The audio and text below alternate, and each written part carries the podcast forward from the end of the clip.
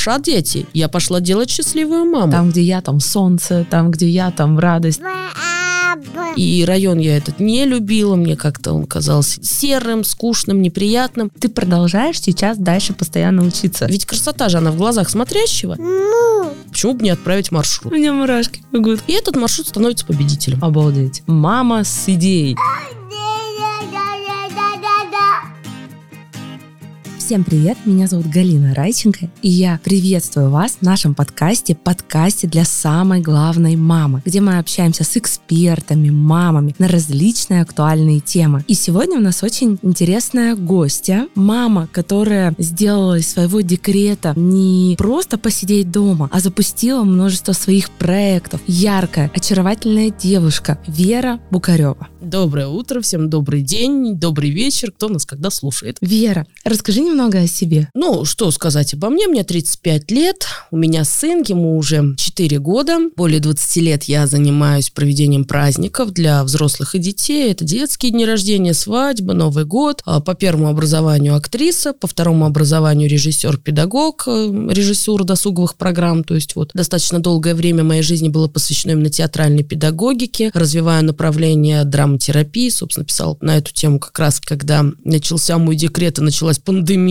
диссертацию. И вот и также экскурсовод, можно сказать, народный экскурсовод САУ Северного округа и создательница проекта «5 км от дома». Вот про этот проект как раз я и хотела спросить у тебя в первую очередь. На мой взгляд, это удивительная история, и я всегда, так скажем, топлю в хорошем смысле за то, чтобы мы изучали и свой род, и изучали, что вообще вокруг нашего дома. Потому что вот, например, мой прекрасный дедушка, светлая ему память, он как раз вот мы шли по каждой улице, которая там была даже вокруг нашего дома. Я так узнала про всех писателей, про всех революционеров. И на сегодняшний момент, мне кажется, не каждый вообще смотрит название улицы и что оно у него означает. А у тебя действительно вот этот проект. Расскажи кратко о нем и еще, чем мне интересно. Он у тебя родился во время декрета? Родился он чуть раньше, но оформился, да, он уже в момент, когда ребенку было полтора года. Я, поскольку коренная москвичка, и вот, как ты сказал, вот с дедушкой выходили, он тебе рассказывал о всех улицах. У нас та же ситуация по линии папы, потому что и папа очень хорошо Москву знал и знает, и дед, соответственно, тоже, ну, коренные москвичи жили на Старом Арбате, поэтому, естественно, их центр это, ну, места, где они, простите, футбол гоняли, да, там проводили все свое время. И поэтому любовь к Москве, она у меня всегда была заложена, ну, вот практически с молоком матери. А в 18 году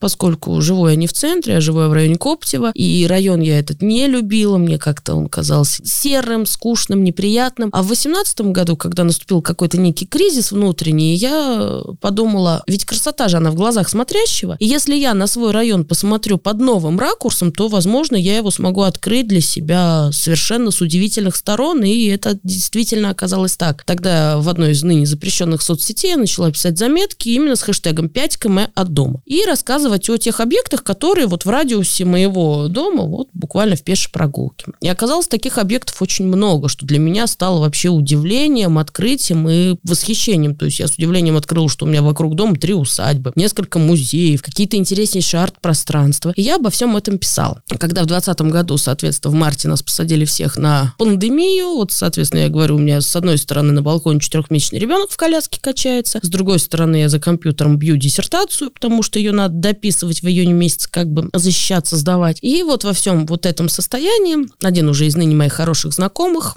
Сергей Ярцев, это экскурсовод Сокольничий Коломенского на своем YouTube-канале говорит о том, что в Москве запускается конкурс «Покажи Москву». Конкурс для экскурсоводов, как профессионалов, так и любителей. Вот любой человек может туда отправить маршрут и, соответственно, поучаствовать. Я думаю, о, интересно, я же столько писала заметок, а почему бы не отправить маршрут? И я составляю маршрут, посвященный железнодорожному и дачному прошлому, вот, соответственно, районов э, Коптево, Покровская, Стрешнево. То есть начинали мы от станции Красный Балтиец, сначала смотрели на музейное депо Подмосковное, потом переезжали в Покровское, Стрешнево и там гуляли, непосредственно смотрели усадьбу, церковь и сам парк. И этот маршрут становится победителем. Обалдеть. Я, да, такая в шоке, думаю, ну надо же, как здорово. Но за счет вот этих всех ограничений тогда ковидных как-то нас не наградили, никакими дипломами не отметили. То есть, ну, привели ко мне людей там где-то, наверное, в конце августа. Мы провели с ними экскурсию. А, мне даже какую денежку там заплатили за это. И на этом как бы все. Потом я друзей возила, говорила, ой, я вам сейчас это расскажу, а то, друзья, вау, как здорово, особенно особенно те, кто жили, живут в этих же районах, для них вообще было очень интересно со мной погулять. И как бы на этом вся история вроде бы заканчивается. Но наступает 21 год, и, соответственно, опять анонсируется конкурс «Покажи Москву». Уже я читаю о нем в «Активном гражданине». Такая думаю, ну, раз в прошлом году поучаствовала, поучаствую я и в этом. При этом чуть ли не в последний день я вкидываю маршрут. Казалось бы, такой очень простой, по улице космонавта Волкова. Улица, на которой я живу, но я знаю, что на ней есть разные здания разных эпох, времен, там какие-то интересные советские постройки,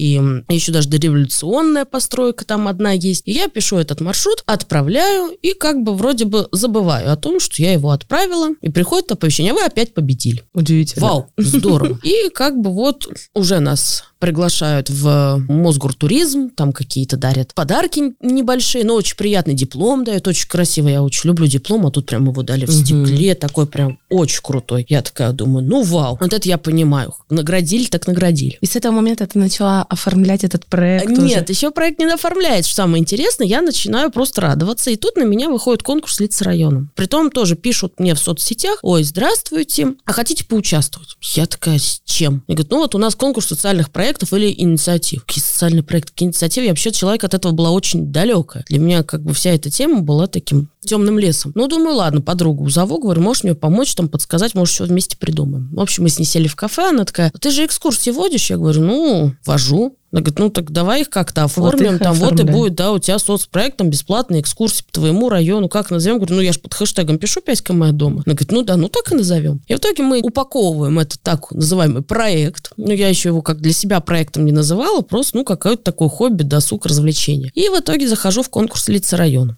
опережаешь все мои вопросы. Да.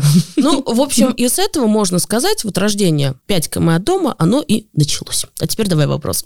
Слушай, ну да, потому что ты столько сейчас здесь объединила. Это и конкурсы, и твой проект, и твоя самореализация. И, кстати, тема нашего сегодняшнего выпуска — это «мама с идеей». То есть вот ты как идейная мама, которая готова генерировать эти идеи, их воплощать, что самое непростое, наверное, на сегодняшний момент. Ну и всем нашим слушателям и Вере я сейчас хочу сказать вообще вообще поздравления, потому что вчера Вера стала официально победителем городского конкурса «Лица района». Это очень масштабный конкурс, который длится целый год. И я так понимаю, ты взяла его штурмом уже вот с третьего раза. Да, с третьего раза. Дважды я становилась призером, занимала второе место, собственно, в 21-22 году. А 23 год подарил мне заветную победу. Тут прям хочется включить аплодисменты и кричать «Ура!».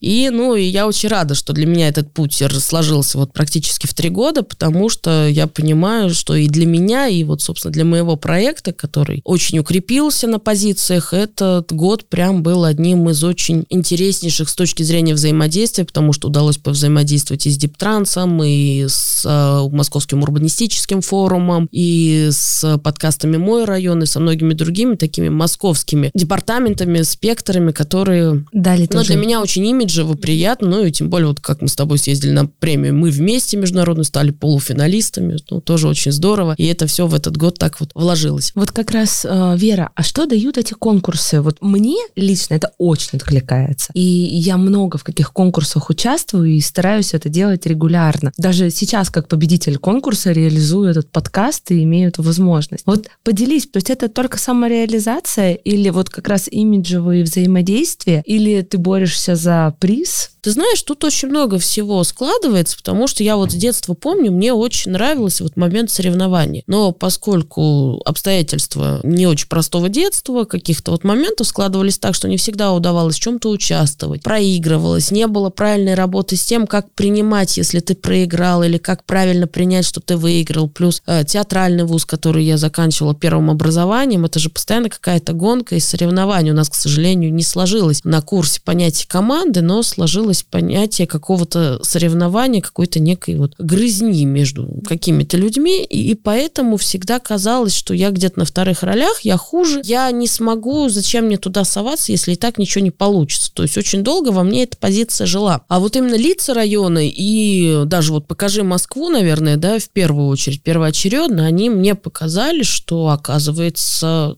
то, в чем я себя ощущала ранее, это совершенно неправда. Это удивительно. Оказывается, и я могу найти да. для себя вот эту какую-то да, нишу. и при том для меня ниша знания Москвы, вот москвоведение, краеведение была очень всегда интересна. Несмотря на то, что я в нее не заходила, то есть так вот просто что-то читала, любила блеснуть в компании какими-то фактами занимательными, но чтобы ее возводить в ранг профессии, при, даже призвания, тут вот это слово будет более верно звучать, я об этом никогда не думала. И когда меня в это повело, я понимаю, что, наверное, с точки зрения энергозатрат я делаю гораздо меньше, чем для каких-то других своих попыток, там, когда я пыталась педагогики реализовываться в тех же праздниках, мероприятиях, куда ты закладываешь в разы больше энергии, сил, времени, а здесь оно само складывается. Вот даже я сегодня еду с тобой навстречу, открываю интернет, и мне вылетает в паблике рассказ о доме, о котором мне предстоит рассказывать. Вот сейчас защищаю промежуточный экзамен в школе экскурсоводов. И я просто понимаю, что мне бы вот сесть дома, подготовиться, угу. открыть материал в этом доме, почитать, а мне даже этого делать не надо. Я вот сейчас ехала в метро и читала. И То вот есть вселенная сама тебя да, ведет, и вот помогает. в эту вот сферу, которая именно связана с эм, экскурсоведением, вот с этим проектом моим 5 км дома, у меня вот настолько оно легко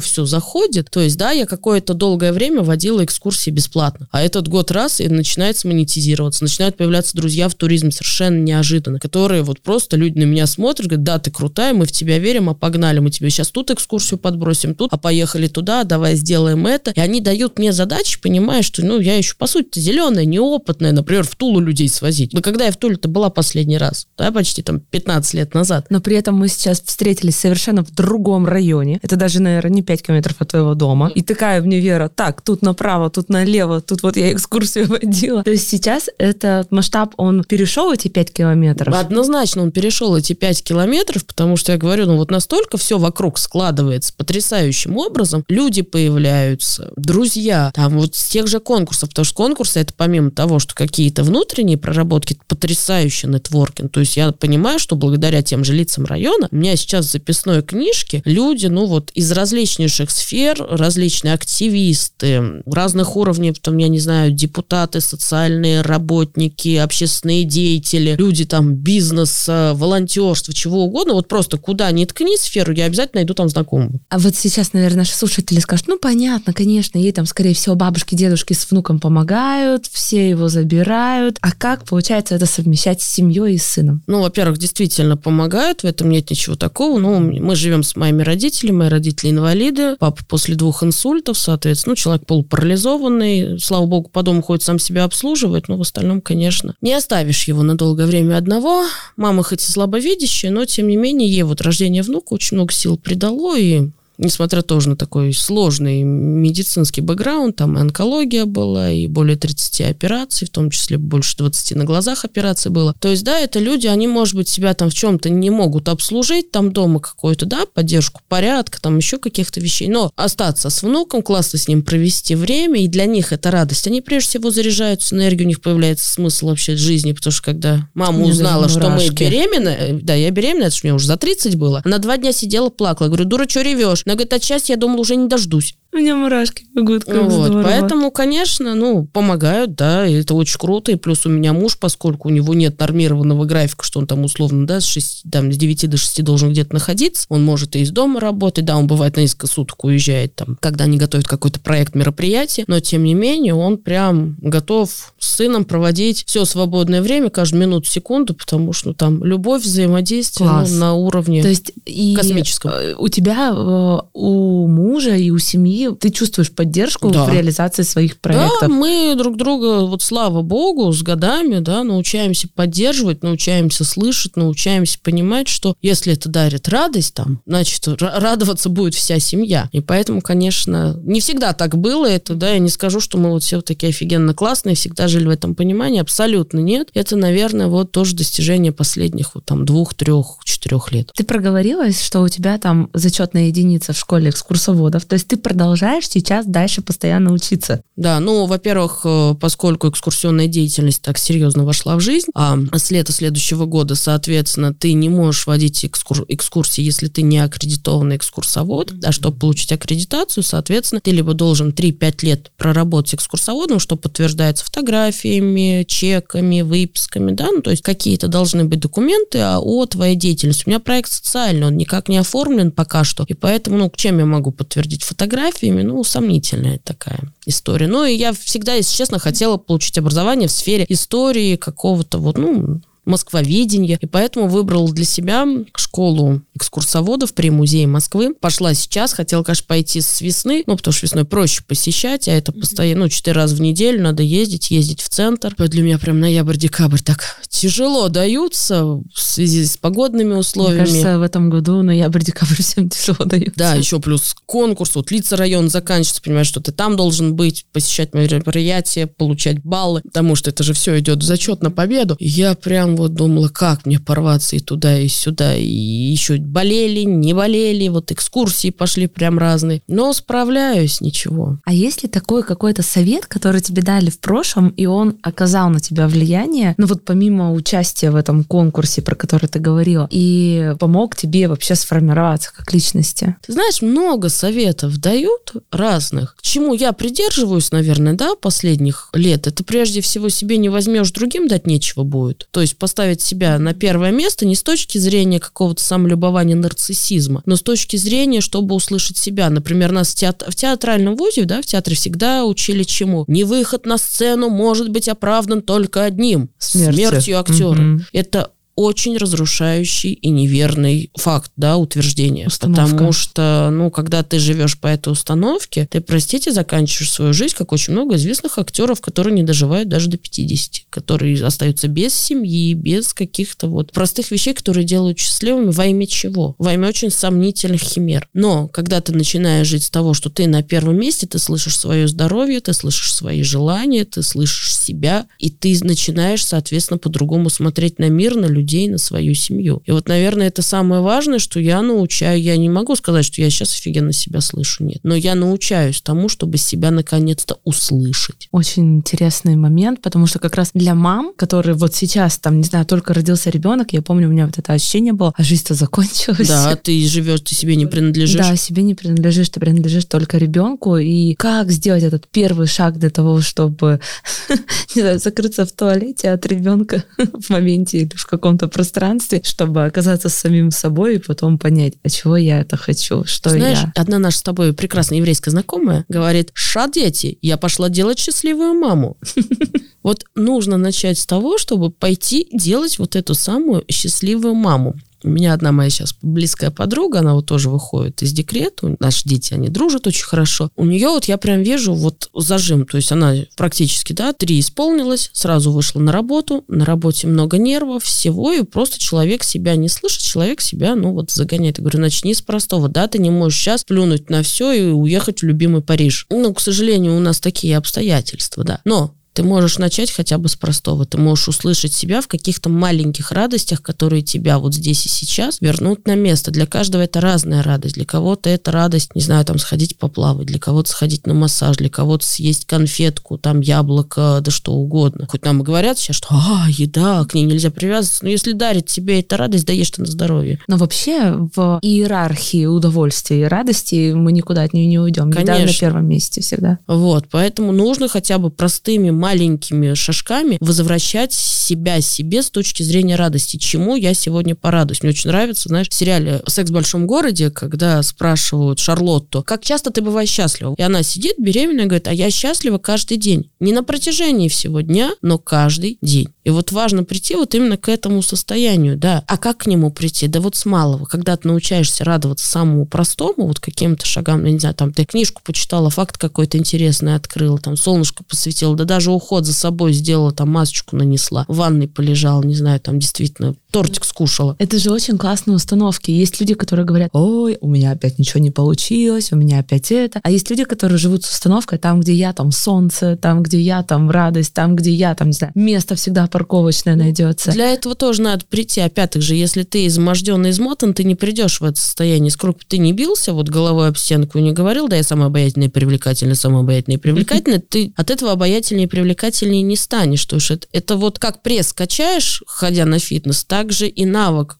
счастье, его тоже нужно прокачивать, потому что это тренировка. И я особенно вот сейчас это ярко понимаю, что это прям, да, навык, которому надо учиться. А скажи, пожалуйста, сейчас у тебя появляются новые идеи, или ты сейчас живешь только вот со своим проектом 5 километров от дома, или есть у тебя сейчас какие-то свои новые вершины, новые задачи, новые цели? Знаешь, поскольку у меня все-таки я в творческой сфере развиваюсь, и, собственно, этот проект как-то очень логично вырос, то у меня даже новые идеи, они так или иначе связаны с этим, потому что я понимаю, что мне хочется расширить. То есть э, есть такие мечты, амбиции касаемо да, проекта, касаемо меня как творческой единицы, но я понимаю, что это все очень переплетено. То есть я не могу, знаешь, тут мы сегодня вяжем, там мы завтра пляшем, а здесь мы макраме плетем. Я не очень люблю вот так разбрасываться. То есть, да, этим летом у меня, например, появилось хобби, я начала плести сумки, аксессуары из бусин. И тем не менее, я понимаю, что они тоже так или иначе связаны с моим проектом, потому что я на них вдохновляюсь московскими достопримечательностями. У меня сумка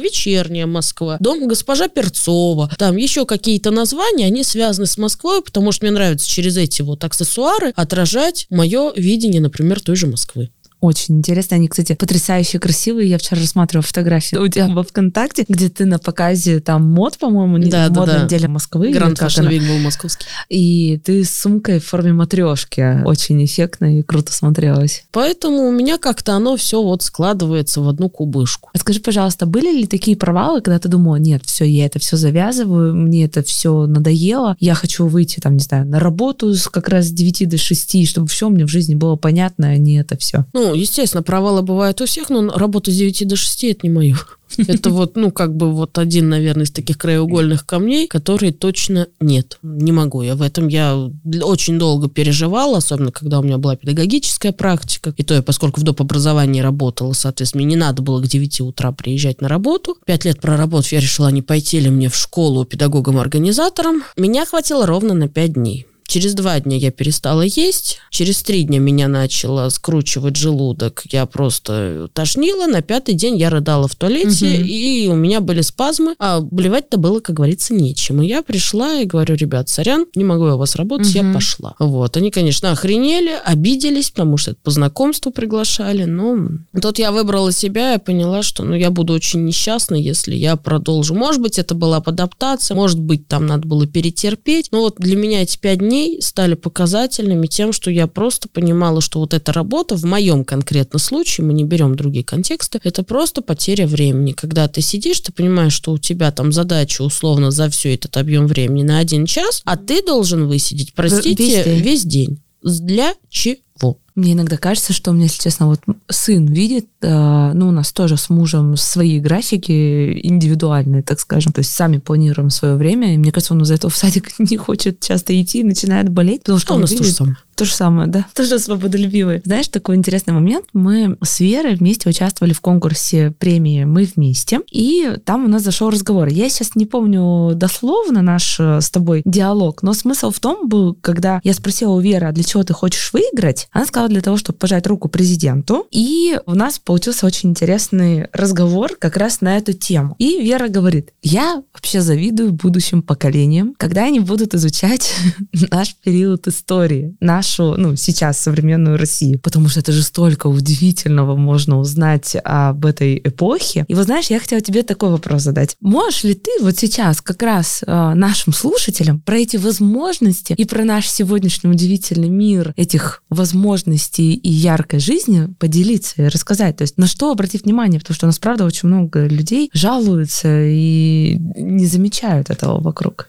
Давай попробуем. Я как ребенок 90-х, соответственно, нулевых, даже несмотря на то, что жили мы в Москве, тем не менее столкнулась с тем, что мне хотелось развиваться в творчестве. Но возможности у меня для этого не было. У семьи катастрофически было мало денег, соответственно, да, мне повезло, что я училась в прекраснейшей школе, гимназии. Это на тот момент была одна из восьми по России федеральных гимназий, где давали очень высокий уровень образования, при том образования государственного, да, без конкурс каких-то. Но, тем не менее, на какой-то досуг, например, на то же творческое развитие, уже времени не оставалось. И даже если бы оно оставалось, а куда было пойти? Рядом был какой-то полудохлый ДК, в который, да, я походила там какое-то время, позанималась гитарой, но потом педагог ушел. Соответственно, еще какого-то развития такого интересного, понятного не было. Никто не рассказывал, никто не звал, никакой информации не было. Ни интернета, ничего. Ты приходишь там спросить что-то на вахте, там сидит какая-то... Уставшая. Э, да, уставшая женщина, которая смотрит на тебя и тихо ненавидит, потому что ты отвлек ее от разгадывания сканвордов. И поэтому вот эта нереализованность, она очень долго во мне жила.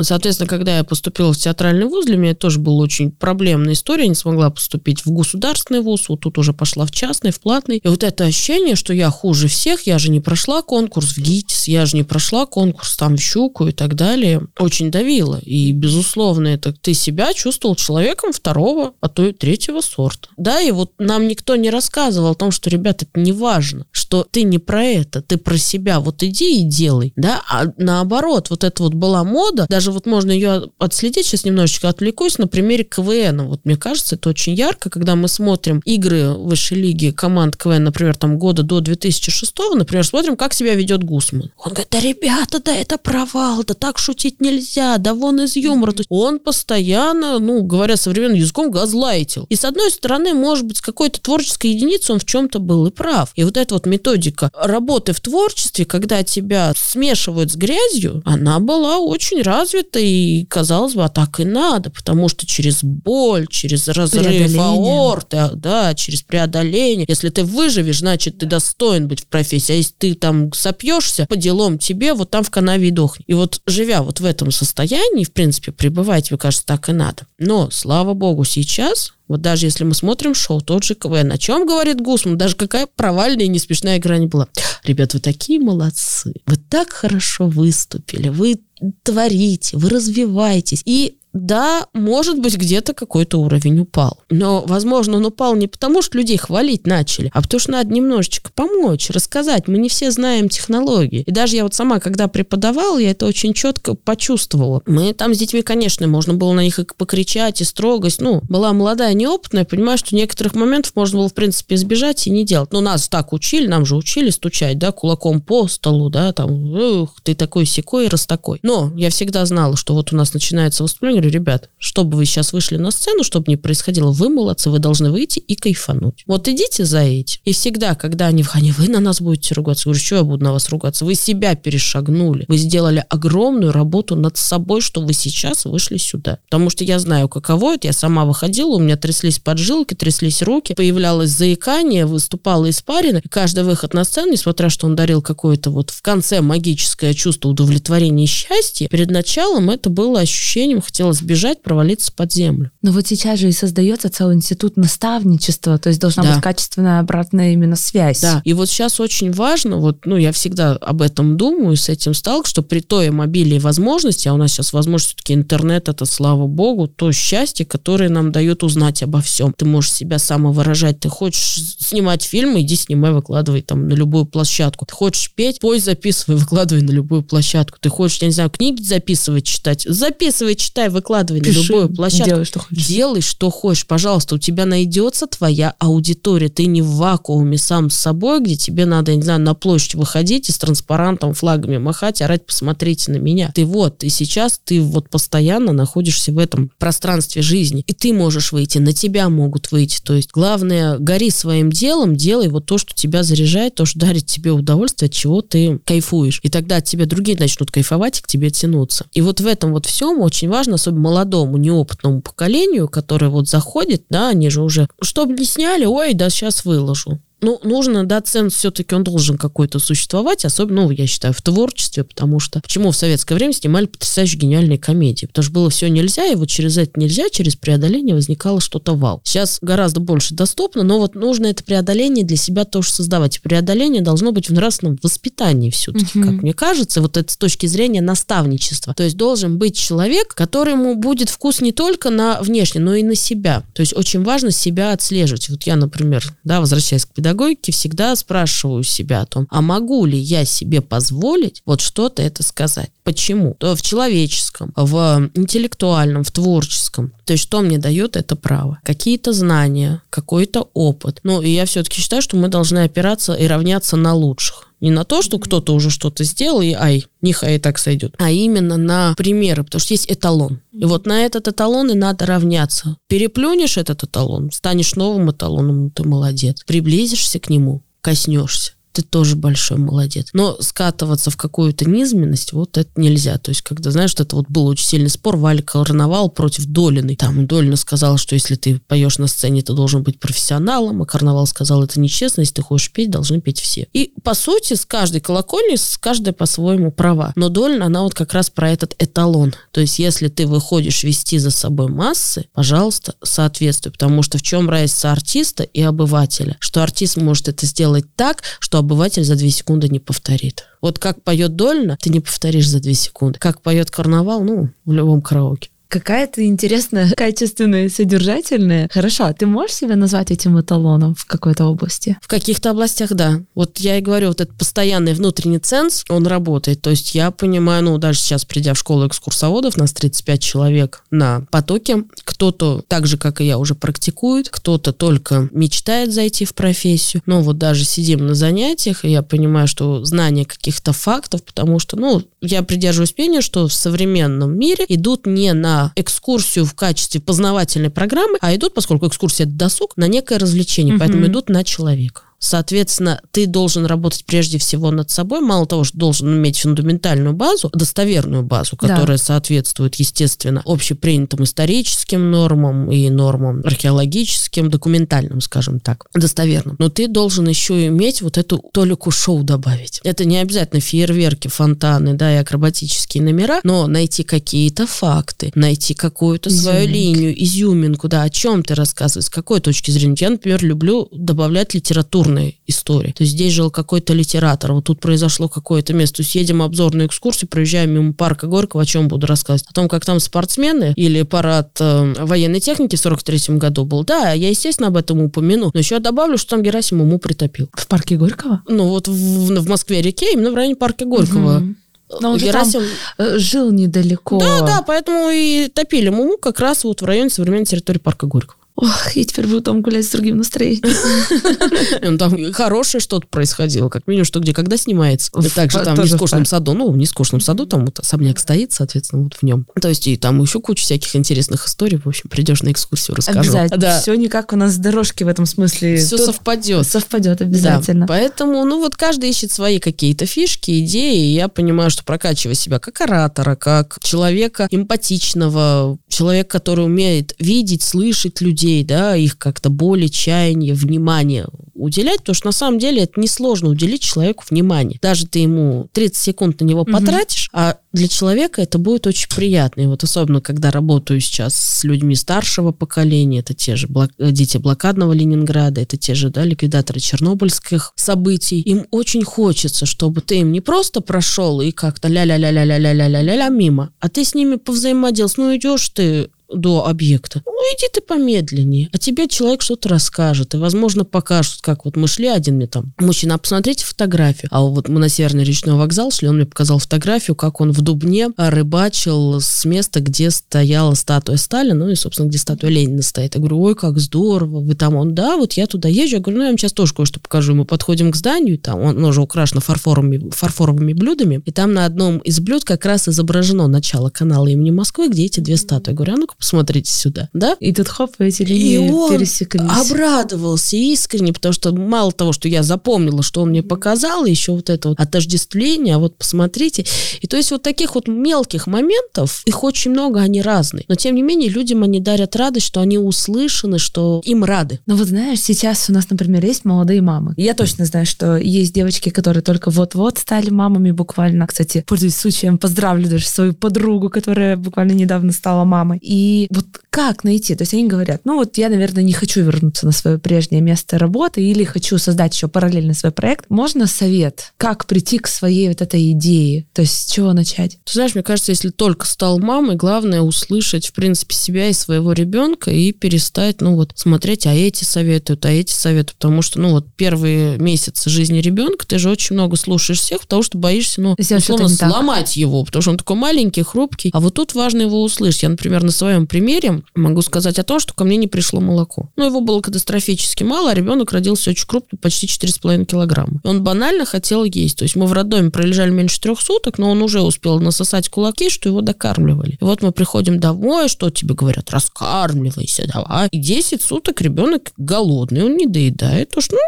мало молока, ему, ему хочется еще кушать. Соответственно, он не спит, я не сплю, у меня уже желание выйти в окно, уже психи, нервы, там готов эти, я не знаю, молокоотсосы растерзать зубами, порвать. Но тут вот, слава богу, мама моя, она включилась, она говорит, что ты мучаешься, дай ему смесь. Сейчас прекрасные составы смеси, есть шикарные премиум смеси. Ну, благо в роддоме тогда подарили вот как раз какой-то промо-пакетик, вот там была смесь, мы ему дали попробовать, ребенок поел, наелся, уснул. Соответственно, что и мы начали делать? Я быстро собралась, я съездила там в Ашан, купила этой смеси, поставила, мы начали докармливать. В течение трех месяцев мы все начали спать. Комфортно, спокойно, так, что я поняла, что мне уже в окно выходить не хочется. Ну окей, вот, хорошо, ты уже откормила, он уже вырос, он уже подрос, и мать такая в растерянности стоит. Э, что мне сейчас делать? Что ну, мне вот надо уже этим заниматься, то есть вот прежде всего ты приводишь себя в порядок, свои гормоны, свое какое-то вот состояние, там, не знаю, ну, первые полгода, наверное, на это надо потратить, для того, потому что пока ты себя не приведешь в какой-то порядок, стабильность, да, не вернешься на какое-то уверенное состояние, ты не сможешь решить, чего тебе хочется, потому что тебе банально хочется выспаться, и банально хочется, там, я не знаю, кому-то винишко хочется выпить, кому-то там в ванной полежать, кому-то на спорт сходить, у всех раз. То есть хочется каких-то простых базовых вещей. Вот пока ты вот этого фундамента не заработаешь, очень сложно думать дальше. А вот после того, как ты вот все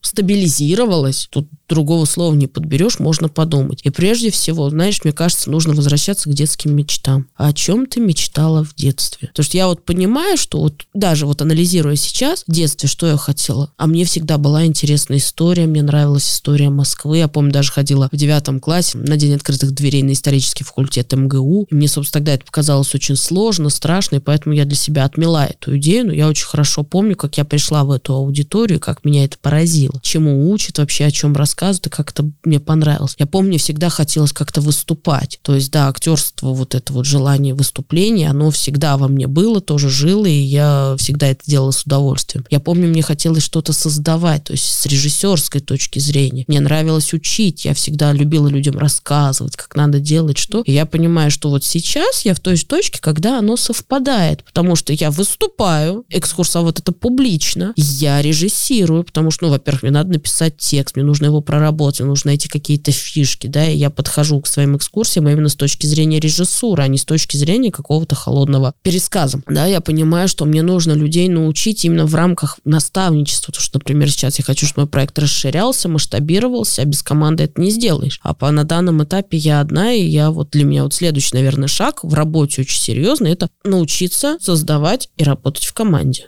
То есть это вот очень такой момент для меня важный, будет моим следующим таким вот моментом знания и обучения моего личного. И то есть и тут я реализовываюсь. И вот это все, я понимаю, оно пришло ко мне, наверное, из детства. И вот когда я услышала вот это вот детскую свое желание, что меня зажигало, что мне нравилось, в чем я себя получала удовольствие и вот о чем мне мечталось, вот, наверное, оно сейчас и идет. Вера, спасибо тебе большое. А скажи, пожалуйста, есть какой-то вопрос, который я тебе не задала, но тебе хотелось бы на него ответить?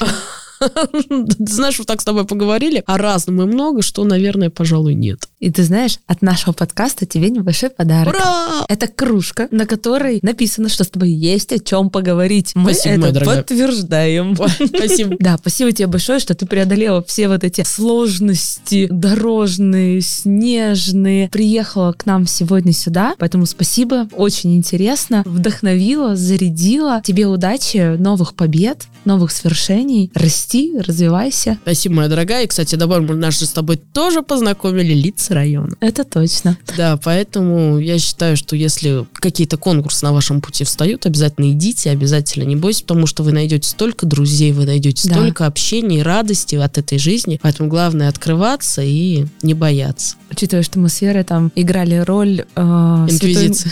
Святой Инквизиции. Это было легендарно. Потом вы будете вместе записывать подкаст. Да. Всем спасибо за внимание. Я повторяю, что сегодня мы встречались с Верой Букаревой и обсуждали, где искать маме идеи, заряжались идеями от Веры, а я вас приглашаю в наши следующие выпуски, которые уже не за горами. Всем спасибо, всем удачи!